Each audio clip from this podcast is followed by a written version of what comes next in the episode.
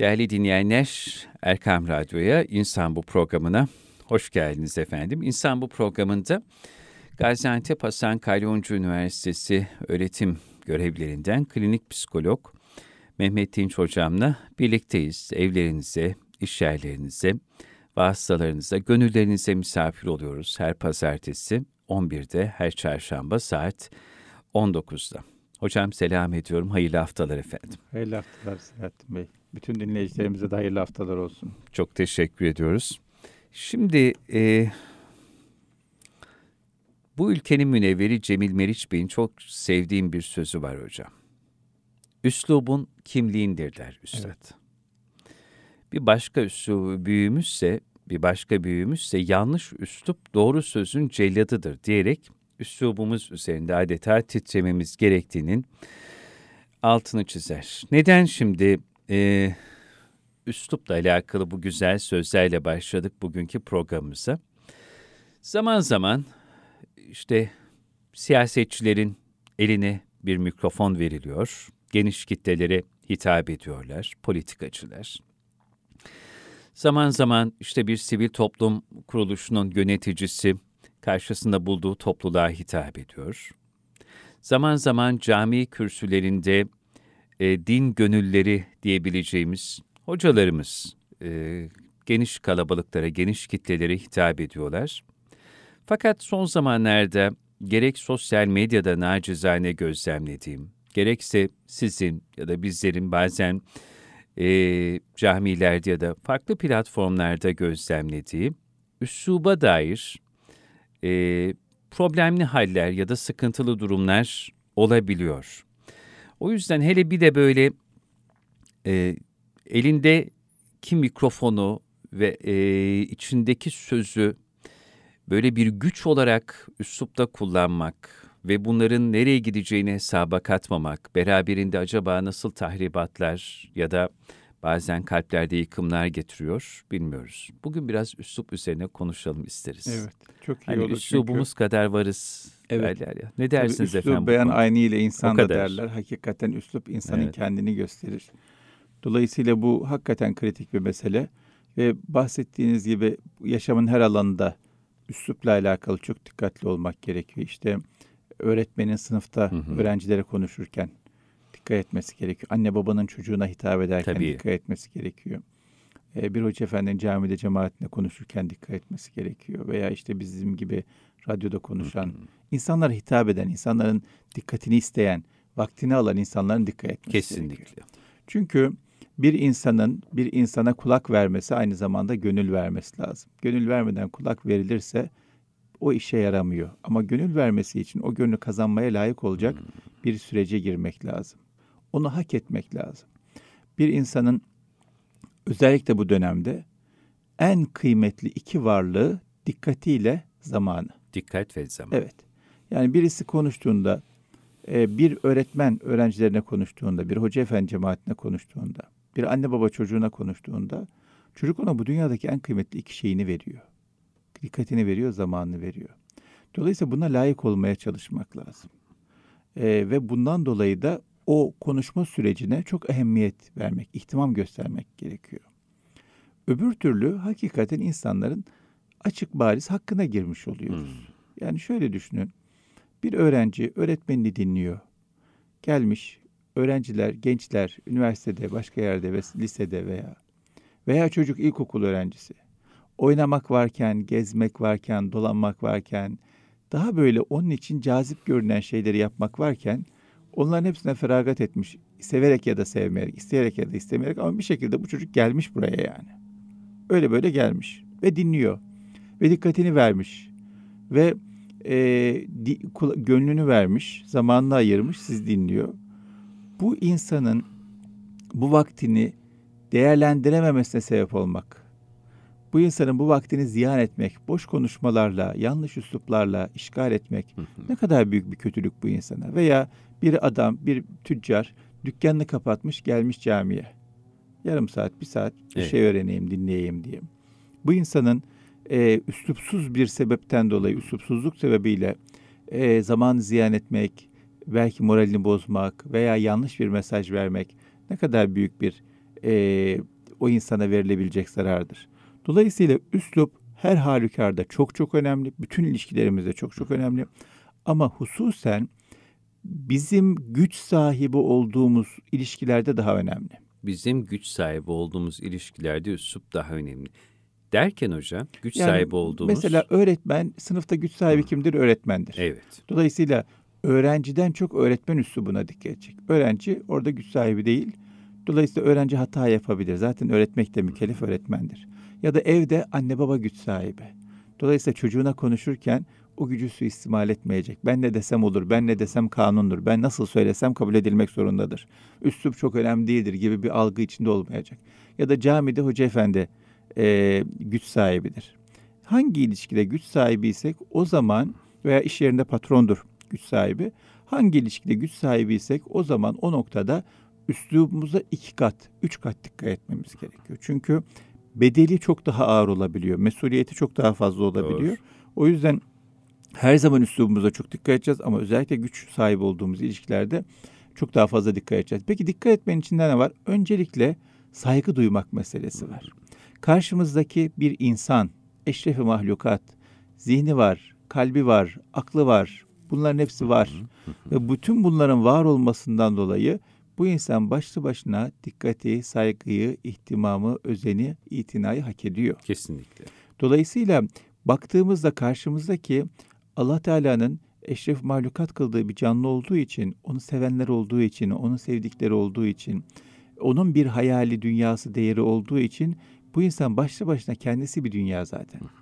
O yüzden bu e, dünya, kendisi bir dünya olan varlığa karşı bizim kemal ihtiramla, edeple, hürmetle yaklaşmamız gerekiyor. Hadi bunu beceremedik. Yani tabii zor bir şey. Bütün öğrencilere ihtiram göstermek, her zaman çocuklarımıza karşı çok dikkatli olmak falan, her zaman cemaate karşı çok hassasiyet sahibi olmak falan. Zor olabilir. Hadi bunun altından kalkamadık, ağır geldi bize. En azından saygısızlık yapmayalım. En azından kalp kırmayalım. En azından kötü bir üslup kullanmayalım. En azından aşağılamayalım. En azından e, küçük görmeyelim. En azından tahkir etmeyelim. Ne yapıyorsak kötü, yanlış yapmayalım. İyi yapamıyorsak bari kötüyü yapmayalım. Dolayısıyla birinci meselemiz saygı meselesini çok çok önemsemek lazım. Karşımızdaki e, en şerefli varlıktır, en önemli varlıktır. Dolayısıyla bizim ona hak ettiği saygıyla yaklaşmak mecburiyetimiz var. Bu ihtiyari bir şey değil, seçerek yapmamız gereken bir şey değil. Mecbur olduğumuz bir şey, biz o insana tazim göstermek, hürmet etmek zorundayız. Kaç yaşında olursa olsun, evet, bilgisi ne olursa olsun, konumu ne olursa olsun. Yani şirkette en aşağı konumda adam hiç problem değil. Saygı göstermek zorundayım. Okulda en yaramaz çocuk hiç önemli değil. En bilgisiz çocuk hiç önemli değil. Saygı göstermek zorundayım. Cemaat içindeki en kaba insan hiç önemli değil. Saygı göstermek zorundayım. Her halükarda e, saygı göstermekle alakalı o ne yaparsa yapsın, ondan bağımsız benim üzerime düşen bir vazife var. O vazifeyi yerine getirmek durumundayım. İkinci mesele e, konuşma özellikle e, özelinde konuşursak konuşmaya hazırlanmak çok önemli. Doğru. Gelişi güzel konuşmamak çok önemli. Konuşmadan önce bir zihnimizde ne konuşacağımız tartmamız, süzerek konuşmamız çok önemli. Aklımıza gelen her şeyi söylemememiz çok önemli. Bu kimle konuşursak konuşalım geçerli ama özellikle tekrar ediyorum güç sahibi olduğumuz ilişkilerde daha önemli. Çocuğumuzla konuşacağız. Bir düşün bakalım ne konuşacaksın önce. Öyle aklına geleni konuşma. Özellikle kritik bir şey konuşacaksak. Yani diyelim ki çocuğumuz yanlış bir şey yaptı, o konuyu konuşacağız. Veya çocuğumuza iyi bir şey öğretmek istiyoruz, o konuyu konuşacağız. Önceden ne demek istiyorum? Nasıl desem daha etkili olur? Nasıl bir örnek versem? E, hangi kelimeyi kullansam daha etkili olur, daha anlaşılır olur. Bunun derdini taşımak lazım. Öbür türlü gelişi güzel konuştuğumuz zaman gelişi güzel dinleniriz. Gelişi güzel dinlendiğimizde de, gelişi güzel konuştuğumuzda da tabii hiçbir fayda hasıl olmaz. Bilakis dinleme yorgunluğu oluşur. İnsanlar dinlemekten yorulurlar artık. Bu sözlere doyarlar. Bu sözler cazip olmaz. Güzel sözler cazip olmaz hale gelir. Güzel sözler dönüştürücü, değiştirici etkisini kaybetmiş olur. Buradan şunu anlıyoruz. Buyurun. Seçtiğimiz kelimeler kadar kime, neyi, nerede, nasıl söylediğimiz, evet, söyleyeceğimiz de çok önemli burada. Evet, tabii. Onun için bir hazırlık gerekiyor işte. Hı hı. Yani ben, tamam ben bu konuyu biliyorum ama çocuğa nasıl anlatacağım acaba? Ben bu konuyu biliyorum. En cah- bilmez insanı, en cahil insanı nasıl anlatacağım acaba? Ben bu konuda çok iyiyim ama e, veya konu çok basit ama bunu nasıl söylesem daha uygun olur? Yani ben diyeceğim ki e, iş yerimde çalışan çaycım e, çayı çat diye koyuyor, ses çıkartarak evet. koyuyor. Ben bunu anlatmam lazım. Ama bir daha bunu böyle yapmamı diyeceğim. Yoksa daha üsluplu, güzel bir şekilde mi anlatacağım? Ya da çocuklar çok ses çıkartıyor. Kaç kere uyardım, alttaki komşu rahatsız oluyor.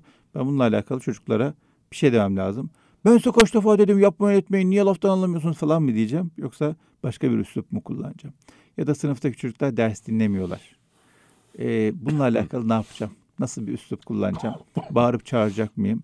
Bağırıp çağırarak sesimi yükselterek mi söz geçirmeye çalışacağım? Yoksa sözümü yükselterek mi söz geçirmeye çalışacağım?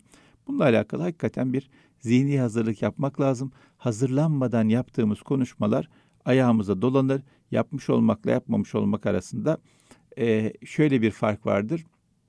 Yapmamış olmak daha iyidir. Çünkü e, yaptığınız zaman tesirini kaybetmeye başlıyor. Bunu gözetirken yine çok ihmal ettiğimiz şeylerden bir tanesi nezaket meselesi. Nezaket. Nezaket evet. meselesi. Yani e, büyüklük kaba olmak demek değildir. Bilakis büyüklük fazladan fazladan nazik olmak demektir. Makam sahibi olmak, güç sahibi olmak, para sahibi olmak, konum sahibi olmak fazladan nezaket göstermemizi gerektirir. O e, bize verilen hürme, bize verilen nimeti hak etmek için, bize gösterilen hürmeti hak etmek için. Bu anlamda baktığımızda babalar çocuklar niye kaba olsunlar ki? Nazik olsunlar. Baba çocuğuyla konuşurken yavrucuğum yapar mısın, eder misin diye konuşsun. Yap, et, getir, götür, Ahmet ne yapıyorsun, niye böyle yapıyorsun falan gibi bağırarak çağırarak kaba bir şekilde değil. Başkasının çocuğuna çok nazik, kendi çocuğuna kaba. Başka sokaktayken herkese nazik, kendi iş yerindeki çaycısına, beraber çalıştığı sekreterine, beraber çalıştığı iş arkadaşlarına kaba. Ya da cami cemaatine soru sormaya gelmiş bir hoca efendiye, hoca efendi o cemaate kaba davranıyor. Ama makamla itibarlı biri gelince nazik davranıyor. Bunlar kusurlu, hastalıklı durumlardır. O yüzden kim olursa olsun nezaketimizi korumamız gerekiyor. Hangi konumda olursa olsun nezaketimizi korumamız gerekiyor. Çocuğumuz da olsa, çocuğumuz da olsa en çok belki ona nezaketi göstermemiz gerekiyor. O yüzden e, saygı duymanın bir parçası da en önemli parçalarından bir tanesi nezakettir. Ama nezaketi başlı başına müstakil olarak da ele almak gerekebilir. Nezaket çok önemli bir şey. Üslubun e, canı kanı, yani nezaket olmazsa o üslubun canı kan olmaz, cansız bir konuşma, cansız bir e, iletişim, irtibat olmuş olur. Biz hocam nezaket ve zarafetin kendilerinde zirve olduğu e, bir şefkat ve rahmet peygamberinin ümmetiyiz aynı zamanda. Efendimizin hayatına baktığınızda kesinlikle. En başta e, ailesine, evlatlarına, ehli beytine ve bütün ashabına karşı, Medine sokaklarındaki çocuklara karşı nasıl bir incelik, zarafet ve nezaket görülüyor, okunuyor. Evet. Yavrucuğum diye evet. e, Hazreti Enes'e seslenirken Enescik diyor. Evet. Hazreti Enes on sene hizmet etmiş. Bir hiç defa bağırmamış, sesini yükseltmemiş. Ya bu o kadar büyük bir örnek, o kadar önemli bir konu ki yani evet. Efendimiz sallallahu aleyhi ve sellem'den örneklik olarak sadece bu kalsa bile insan ilişkilerine dair bize o kadar çok şey söylüyor ki. Ki Hazreti Enes'in kusuru yok mu? Tonla kusuru var. Unuturdum diyor zaten. Tabii unuturdum. Görev verirdi, bir yere gönderirdi. Yani peygamber, Allah'ın en sevgili kulu, gelmiş geçmiş en kıymetli insan. Aynı zamanda devlet başkanı. Herkesin görüşmek için can attığı insan. Bir vazife veriyor, çok önemli bir vazife. Devlet vazifesi yani, öyle düşünün. Veya daha büyüğü peygamberin verdiği vazife. Ve bunu yaparken unutuyorsunuz. E çok büyük bir İzar hak ediyor bu yani. Çok büyük bir e, şey hak ediyor. İkaz hak ediyor. Ama Efendimiz sallallahu aleyhi ve sellem gelirmiş, peşine düşermiş Hazreti Enes'in. Nereye gitti bu çocuk gelmedi diye. Sokakta bulurmuş onu. Oyun oynarken görürmüş. Bağırmak çağırmak yok. Kovalamak yok. Kızmak yok. yok. Arkadan gelir gözlerini kapatırmış. Yani onu bile kırmadan, incitmeden yapmaya çalışıyor. Bu çok çok kıymetli çok. bir şey. Yani bizim Peygamber Efendimiz sallallahu aleyhi ve sellemin hayatını e, anlarken, dinlerken böyle bir geçmişte olan güzel tatlı hikayeler gibi dinlemememiz lazım. bugün muhakkak bende olması gereken, muhakkak yaşamam gereken güzellikler diye dinlememiz hmm. lazım. Ee, bir yerden başlayacaksak da buyurun. Tabii. Burada harikulade bir örneklik var başlamak için. En küçükten en büyüğüne herkese zarif, herkese nezaket dolu bir yaklaşım içerisinde yaklaşmış. O yüzden e, konuşurken özellikle güç sahibi olduğumuz ilişkilerde nezaket çok çok önemli. Yine önemli konulardan bir tanesi neye dayanarak konuşuyoruz? Hı hı. Yani konuşuyoruz ama boş mu konuşuyoruz hı hı. acaba? Konuştuğumuz şey acaba tecrübe ettiğimiz bir şey mi? Bir önemli bir kaynaktan öğrendiğimiz bir şey mi? Ya da anlamaya çalıştığımız bir şey mi? Bazen insanlar direkt aktarıyorlar. Bir yerden kitaptan okuyor. Tamam da kitaptan ben de okurum abi, sen niye bana okuyorsun? Ya da inanmadığı şeyi söylüyorlar. Hmm. Ya da yapmadığı şeyi söylüyorlar. Bunların hiçbirinin faydası yok. Kalplere yani, de geçmiyor zaten. Kalplere de geçmiyor. Doğru. Vakit öldürüyoruz, vakit dolduruyoruz, gösteri yapıyoruz. Bunların anlamı yok. O yüzden gözetmemiz gereken önemli hususlardan bir tanesi de konuşurken ya tecrübemize dayanalım.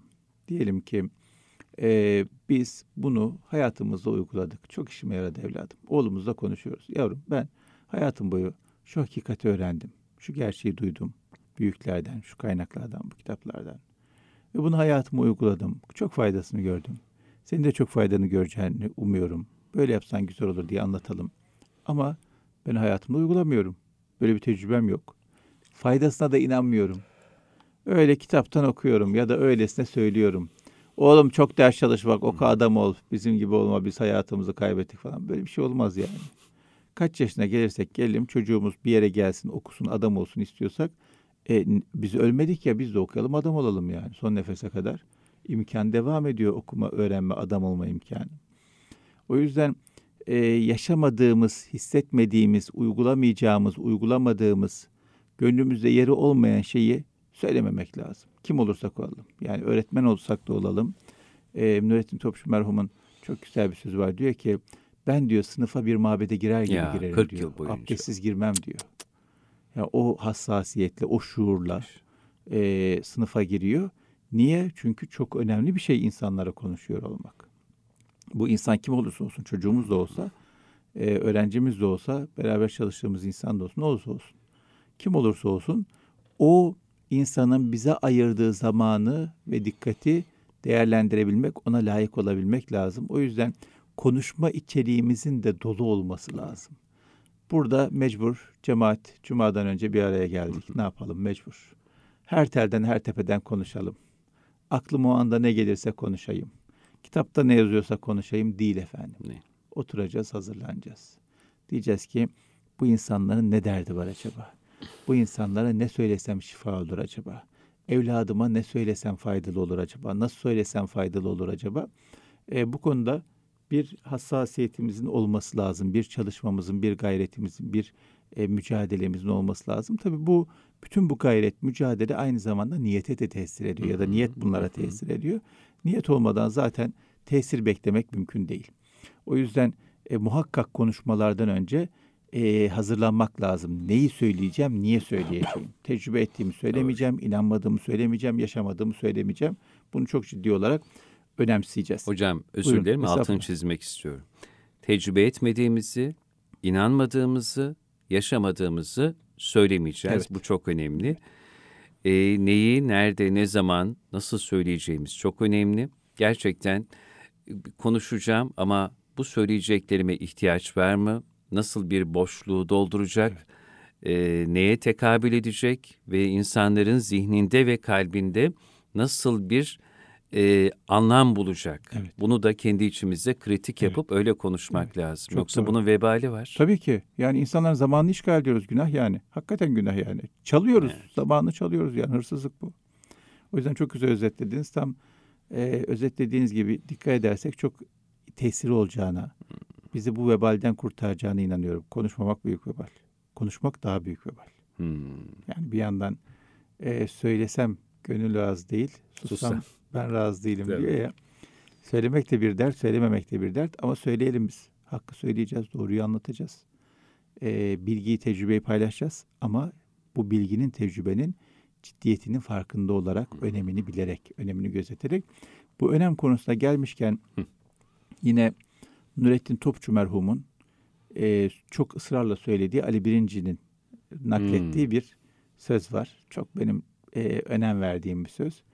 Diyor ki, her kelime muhakkak bir değişime sebep olur diyor.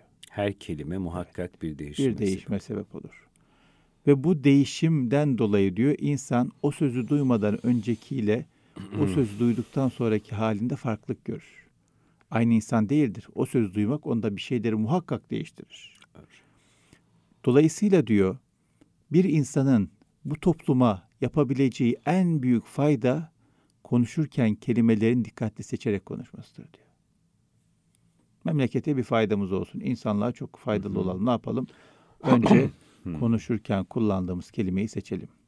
Bu konuşma, bu kullandığım kelime karşımda nasıl bir tesir bırakacak? Tesir bırakıyor çünkü. Her kelime Doğru. tesir bırakıyor. Bir konuşma insanın bir anda hayatını değiştirmeyebilir. Bir söz bir anda bambaşka bir insana dönüştürmeyebilir insanı.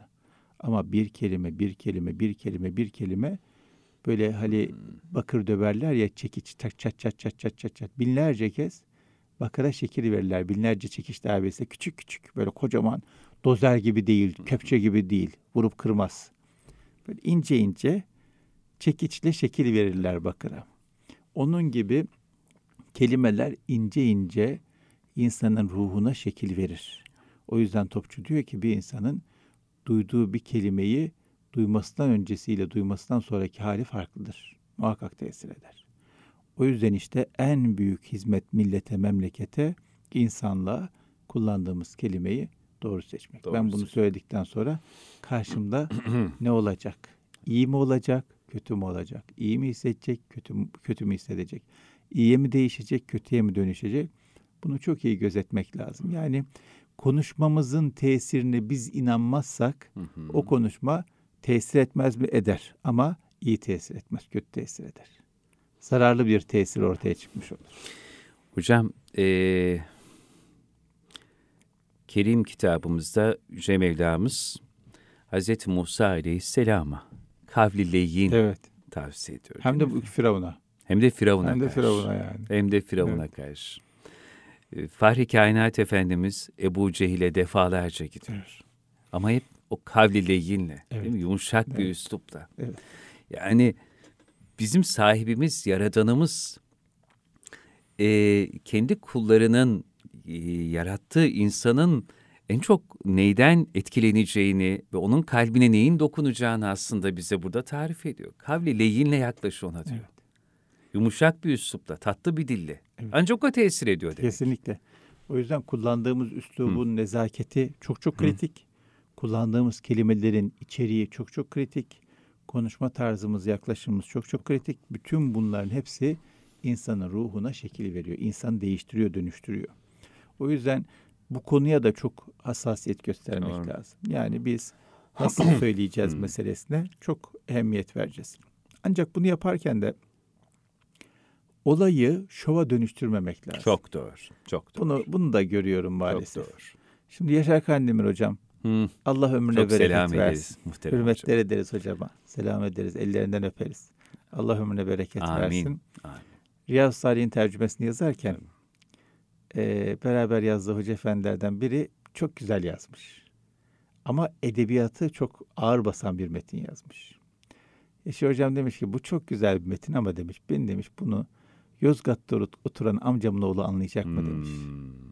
Yani bir, biz bir metin yazalım, herkes anlasın.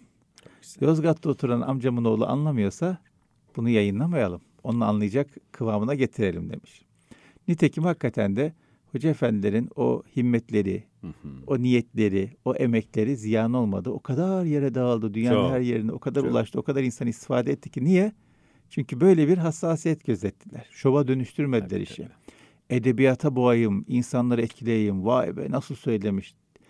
üç kişi nasıl söylemiş desin, on beş kişi anlamasın. Öyle bir şey yok. Sözü yormadılar. Sözü yormadan, evet ne güzel ifade etti. Sözü yormadan söylemek lazım. O yüzden konuşurken yine e, dikkat etmemiz gereken noktalardan bir tanesi insanların anlayabileceği kıvama, anlayabileceği seviyeye hitap edebilmek. Mevlana'nın çok güzel bir sözü var. Diyor ki, e, ne kadar bilirsen bil, bilgin karşındakinin anladığı kadardır diyor. Biz onun anlayacağı kıvama getirmezsek, daha anladığı hocam, kelimeleri, daha, üslubu daha. seçemezsek, tayin edemezsek, konuşalım duralım, konuşalım duralım. Ne olacak yani, ne olacak? Şimdi e, bir tane fıkra anlatırlar. Müsaadenizle paylaşayım. Lütfen efendim. Şey e, derler ki yavanlık olmadan yarenlik olmaz. Hmm. Bir yavanlık yapayım müsaadenize. Estağfurullah. Şimdi Estağfurullah. Temel birini öldürmüş. Hakim demiş ki e, hmm. niye öldürdün demiş. Hmm. Demiş ki efendim demiş bana sempatik dedi demiş. E demiş sempatik iyi bir şey. Ben onu o zaman bilmiyordum demiş. Şimdi insanların anlamadığı, bilmediği Tabii. kelimeler, kavramlar, açıklamalar falan yapmak Tabii. çok böyle anlamlı değil. Tabii ki insanların e, ufkunu açmak, kelime hazinesini zenginleştirmek çok çok Hı-hı. önemli. Ama bunu yaparken aşağıdan yukarıya inşa etmek lazım. Doğru. Yukarıdan Doğru. aşağı e, bastırmamak lazım. O yüzden onun anladığı kavramlardan, Hı-hı. kelimelerden, örneklerden Hı-hı. bir anlaşılır bir üslupla insanları inşa etmek, yetiştirmek çok çok önemli. Son olarak e, son iki tane daha hı hı. konuyu gündeme getirmek istiyorum. Birincisi e, bu konuşan insanlara ödev veriyorlar. Hı hı. Mesela görüyorum camide diyor ki bütün cemaate vazife veriyorum. Ya abi bir dakika niye vazife hı hı. veriyorsun? Bütün cemaatin vazifeye ihtiyacı var mı? Aynı vazifeye mi ihtiyacı var? Herkesin ihtiyacı farklı. Herkesin yapabileceği farklı. Tabii. O yüzden ödev vermek veya ödev verir tarzda konuşmak çok e, doğru gelmiyor bana, etkili olmuyor. Onun yerine insanlara alternatifler sunmak lazım. Şunu yapmaya gayret edelim demek lazım. Bireysel olarak insanların sorduğu, merak ettiği, almak istediği bir sorumluluk varsa onlara bireysel olarak kaldırabilecekleri, anlayabilecekleri, kişiliğine, kişiliklerine uygun ödevler vermek lazım. Bu toplu ödev verme, E, eğitim sisteminin de toplaş, toplu okullaşmayla beraber başlayan bir şeydir. Doğru bir şey değildir. Yani herkesin kapasitesine, e, imkanına, gelişimine göre ödev verilir. O yüzden e, bu ödev veriyorum, hepinize vazife veriyorum tarzı üsluplarda çok çok doğru değil. Bunu bazen e, kürsülerde cami hocalarımızla görüyorum. Veya bazen öğretmenler herkese aynı şeyi standart bekliyorlar. Öğrenciye göre bir özelleştirme yok. Bu çok doğru bir şey, etkili bir şey olmayabilir. Son olarak da kötü örneklerden çok bahsetmeyelim hmm. ne olur. Devamlı işte herkes şöyle ahlaksız, böyle kötü, şöyle perişan vesaire vesaire. Bu üslup üzerinden gittiğimizde e, karşı tarafın ciddi anlamda e, ümidini kırıyoruz. Bir insana yapılabilecek en büyük şey ümidini kırmak ve söz çok önemli.